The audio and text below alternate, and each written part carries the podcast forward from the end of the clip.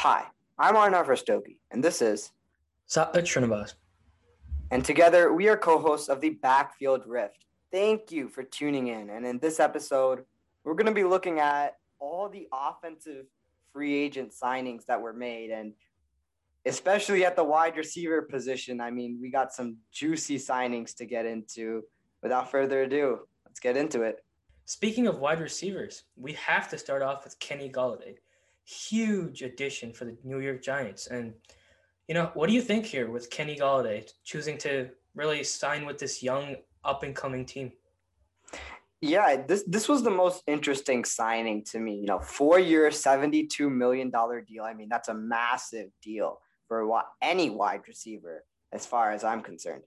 And the fact of the matter was is that he chose to go to a younger team where he saw more potential, and and that's good. You know, some some guys are like that. They want to work with younger quarterbacks, you know, build that trust, that relationship. And Kenny Golladay wanted to do that with Danny Dimes. He saw potential there. You know, my thing would be though, especially looking at the Juju situation, because he said that he had deals from the Steelers and the Ravens. Now, obviously, those teams don't have 18 million a year to give to wide receivers, but they certainly do have 10, 11, or 12 million that they could have offered to Kenny Golladay, right? So here's where I'm a bit confused from Kenny, Kenny Golladay's standpoint. Why not take a five, six million dollar pay cut to go to a Ravens or maybe even a Chiefs? Why go to the Giants? And that that's the question that really bothers me about the signing. You know, it's great for the organization from the Giants standpoint. This is a A plus move especially for a young quarterback like Danny Dimes. But for me, you know, when I look at this signing as a whole, from Kenny Golladay's standpoint, it's just a bit confusing for me. Yeah, no, I see where you're coming from, but you know, there's two really answers to this. One, you know, if you're Kenny Golladay, this is your big opportunity here, you know, to rake in as much as you can, you know, take care of your family, take care of your friends, your people, you know, for the next up and coming generations, your family, you're set now with this contract. And also, the thing is, maybe Kenny Golladay is looking at it like, hey, we've got a team here that has a really good defense, a young quarterback. If I can go there, if I can be the playmaker, I can be what elevates this team and takes it to the next level. And he, he really uh, has an opportunity to do that because if we're looking at, you know, what's this Giants team really lacking? You know, they don't have that number one alpha receiver, a guy they can go to every single play, every single down, a guy that they can count on every single game to deliver. And Kenny Golladay has the opportunity to be that for this team. Yeah, and and you know, you you talked about how they have a young quarterback and, and a good solid defense. Talk about the culture that Joe Judge has built there. That would seem attractive if I'm Kenny Golladay as well. And an opportunity to play with a guy like Saquon, I, I think they those definitely factored in. But you know, I guess some guys are like that. They don't want to just go to a championship built team like Kansas City, like the Ravens. They want to work their way up with a team like uh, the Giants, and I think that's what Kenny Golladay did. And you know, from the Giants' standpoint, excellent signing. You know, you get two outside threats uh, with Darius Slayton and Kenny Golladay, and not to mention and, and this might actually be one of the steals of free agency. John Ross, they got him on a cheap contract, a cheap one year contract. And he's presumably going to be in the slide. He's going to work from there. Ultra fast receiver. If he turns out to play well, like he gives you a 50 catch, 750, 800 yard, five, six touchdowns, this Giants receiving corps, I mean, what a difference a year makes. Yeah, no, absolutely. And specifically for Daniel Jones here, you know, this team, he, he still has to prove himself that he is the franchise guy for this team, right? And a big part, a big part of what Daniel Jones really needs is confidence, you know, from the quarterback position, being able to see the field, know where to go. And when you have a guy like Kenny Golladay, and Daniel Jones can confidently just sit back there. He can just trust his guy to go win that 50 50 ball down the field. and especially now, you know, throwing in a weapon like John Ross. They also added Kyle Rudolph for for whatever that's worth, and just the more help you can get him, that's just going to build more confidence. And I think Daniel Jones is honestly this is his make it or break it year now because he, he has weapons around him. And there, there's really no more excuses if Daniel Jones can't take his game to the next level. Yeah, I mean, the G men here have made a lot of good moves. You know, not as many as the next team we're going to talk about, but they sure made some quality moves. And, and I think the moves that were best uh, for the organization. And I guess, I guess we'll see how it pans out. I, I'll say this the Giants are going to be on my list when I look back uh, at the top off seasons. When we do that recap video, they're definitely to be there. And without further ado, what you know the, the the team that we're talking about, the team that made all the monster moves, the headliner. It's none other than the New England Patriots. Yeah, and you want to talk about a team that's going to have a notable offseason. This team completely turned their offense around in just a matter of a week and throughout free agency. And, you know, you're looking at two marquee tight ends they this the New England Patriots basically took the whole tight end class and they were like, here, let, let's take They did, they did. They handed out massive contracts to Jonnu Smith, to Hunter Henry, two of the, you know, young, really guys that are entering their prime at the tight end position. They can catch it. Jonnu Smith has experience as a blocker in Tennessee in their running game. And I, I think we're really just gonna see this um, New England team really operate with those two tight ends run the ball, pound it, play action, play action off of it, and it's just going to add so much of a versatility to their offensive attack. Definitely, and and I think a lot of people here, you know, they're great signings. Obviously, you know, you hit it out of the park with Hunter Henry and Jonnu Smith. Whatever team would have gotten those guys, it would have been a home run. But a lot of people here are questioning the motive, right? Why does Bill Belichick? I mean, this is so uncharacteristic. Bill doesn't go out and give hand out big contracts and just first day of free agency. You know, I think this was the most. The, I think the the guaranteed money that the Patriots spent is more than what the Patriots were worth. I think a couple years before Tom Brady went to New England. That's that's absurd, and you know you don't see these things in New England.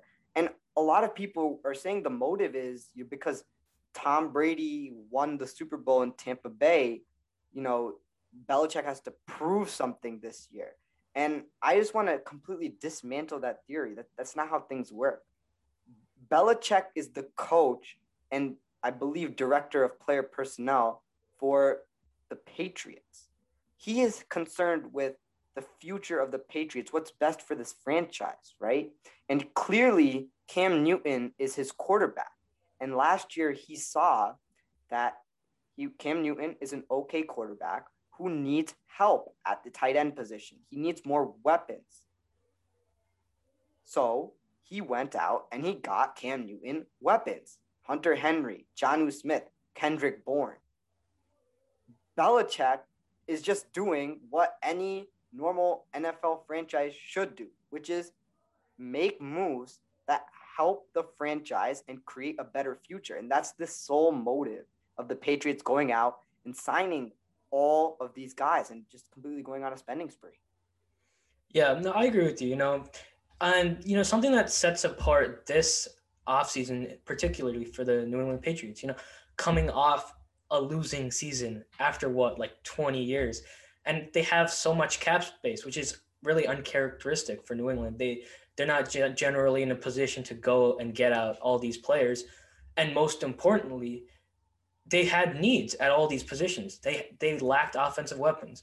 They needed guys on defense that they had to go get. I mean, specifically offensively, we're discussing in this episode.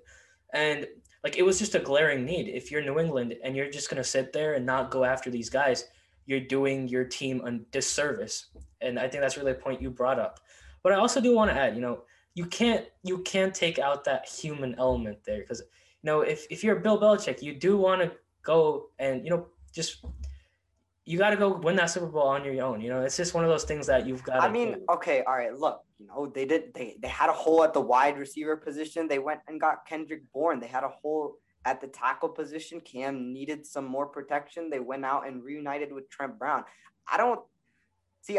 I find it hard to believe there's a human element with this, especially how just locked in Belichick is all the time. I think he makes strategic moves that help the franchise, which is why I think for him it's less of the human element and more of just doing what's right for the team. And I think that's what all these moves are doing what's right. He doesn't care about Tom Brady anymore. He wished him well. Good luck in Tampa Bay. Oh, you won a Super Bowl. Great. I I, th- I don't think really Belichick is trying to prove a, a point that oh he can also do it in New England. He's better than Brady. I I, I really don't think that's the case here. You know, I agree. I, I see that. You know, he's doing. Bill Belichick always has his own strategic plan. You know, last season he didn't do anything. We're all just sitting there, and then now he comes out. But I guess we'll just have to wait and see, and we'll see what this New England Patriots team does. Another team that has been filling their holes in this offseason is none other than Kansas City, the defending AFC champions. And I mean, a few weeks ago, they cut pretty much their entire offensive line, which was, I mean, I guess granted, given their poor performance uh, in the Super Bowl, and they went out and they gave a massive contract, five year, 80 million to former Patriots guard Joe Thuney. And they even were able to lure Kyle Long, former Bears guard, out of retirement. What do you think of these moves, Satvik? Yeah, you know, this is really something here. Kansas City not sitting out, you know, just waiting to see how things go. They're being aggressive. They're going to make sure that they can continue to put themselves in a position to contend. And, you know, two of the big names that they decided to move on from Mitchell Schwartz, Eric Fisher, top of the top cream of the crop offensive lineman. And, you know, they are big guys in terms of cap hits, getting up in age, you know, coming off injuries. I guess they decided they have to do what's best for this organization. But one thing that we really have to take into account, you know, offensive line, especially in the sport of football, it's five guys all having to come together and be on the same page. You know, I guess I wouldn't say that it's easier maybe for a quarterback and a receiver to get on the same page, but it's incredibly difficult if your five offensive linemen don't understand what's going on because it's not like you can just roll out of bed and put an offensive line together because and especially you know with the covid you know protocols whatever if you can't really get in person and you know run the drills really get a feel for what's going on i think september might be a little rocky for the chiefs in terms of offensive line play. Hey i mean you, you look at you know joe thuney i mean coming from the patriots you know he's going to be sharp. Kyle long i mean he's a veteran he knows what's going on i mean yeah, I guess you know maybe the first two games they'll they'll be struggle, but I think I, th- I think Kansas City made the right moves here. I think I think you know they saw last season, they evaluated, they noticed the poor play, and they moved on, and they got new guys, and that's just what you have to do as an NFL team. You know, you're you're trying to get the best guys to and and have put them together on a team and compete. And you know, when when two guys, two offensive tackles, they're not working for you, they're they're not uh, playing up to their capability, you move on from them and you get two other guys who can replace them. And really, that's what they did here with Joe Thuney and Kyle Long. Yeah, and, and with this offensive line, you know, you, you also have to bring up um, respect what Patrick Mahomes did, you know, restructuring that contract. But you know, with all these guys restructuring contracts, you know, with the cap coming down this year, it really brings up the question. You know, all this money is going to get rolled over into the future. But I guess there there's a huge cap increase that's going to be coming. Yeah. I guess that will take care of the situation, but I, it'll alleviate it. I don't think like I never want to say that it's going to take care of it because I feel like yeah. you know the more you restructure, you will eventually one year yeah. have a problem but it will alleviate it to some Saints cock off. hey, hey, hey. Let, let's, I mean, look, ev- we're eventually going to come to that point. It, it, it is what it is, man. Yeah, and, and anyway, coming back to the Kansas City Chiefs here, I, I think it's really just Patrick Mahomes, you know, doing what he needs to do in order to help this team get them together. I personally don't have too many questions with the Chiefs. I think they're they're going to get the offensive line going. They'll probably be back ready to go for the AFC playoffs in 2021. You know, yeah, like we said, this Kansas City team, we really don't care what happens until January. So, I mean, we're just waiting January 22 when it's going to come, when we can start talking about the Chiefs more. I, I guess, I guess we'll see what happens then. Um, let's look throughout the league. You know, we've been focusing on three teams here: the Patriots, the Giants, and Kansas City. I think there's a lot more, you know, isolated moves that were just excellent, and especially in the wide receiver position. Um, the Jets signing a number one receiver in Corey Davis. The Cardinals adding to their luxury of receivers with AJ Green. Think about this. They got DeAndre Hopkins, Larry Fitzgerald, and AJ Green.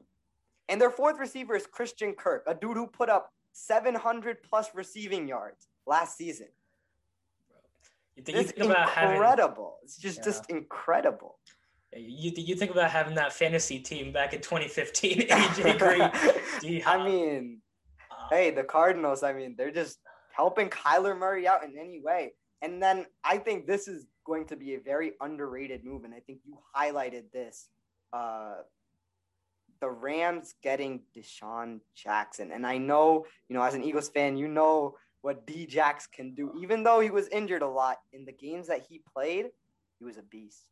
I, I love that move so much for him going back to LA.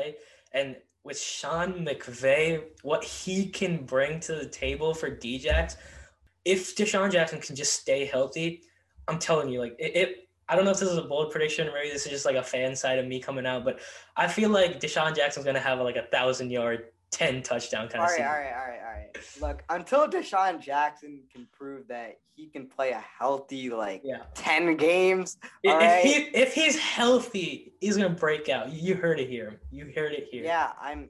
I mean, he has the potential, right? This dude is a constant deep threat. And you, you know, you look at Robert Woods and Cooper Kupp, right? Think you know they, the defense already has to deal with that, and they struggle. Defenses struggle covering those two guys. Now they got the safeties back there. They got to worry about D-Jax taking the top off. So there's definitely going to be a lot of room for DeSean Jackson to operate in. Uh, another move that I want to get to here, and I mean, we have to get to this is the 49ers signing Trent Williams to the largest deal for an offensive lineman ever. And this is absurd. This dude, I mean, the, look, Trent Williams is a great player, but for a 33 year old offensive tackle, giving him a six year, $138 million deal when you got problems at the cornerback and safety position, moving on from Richard Sherman. I mean, I'm not going to say that this was a bad move, but I'll say the 49ers might have their priorities in the wrong order.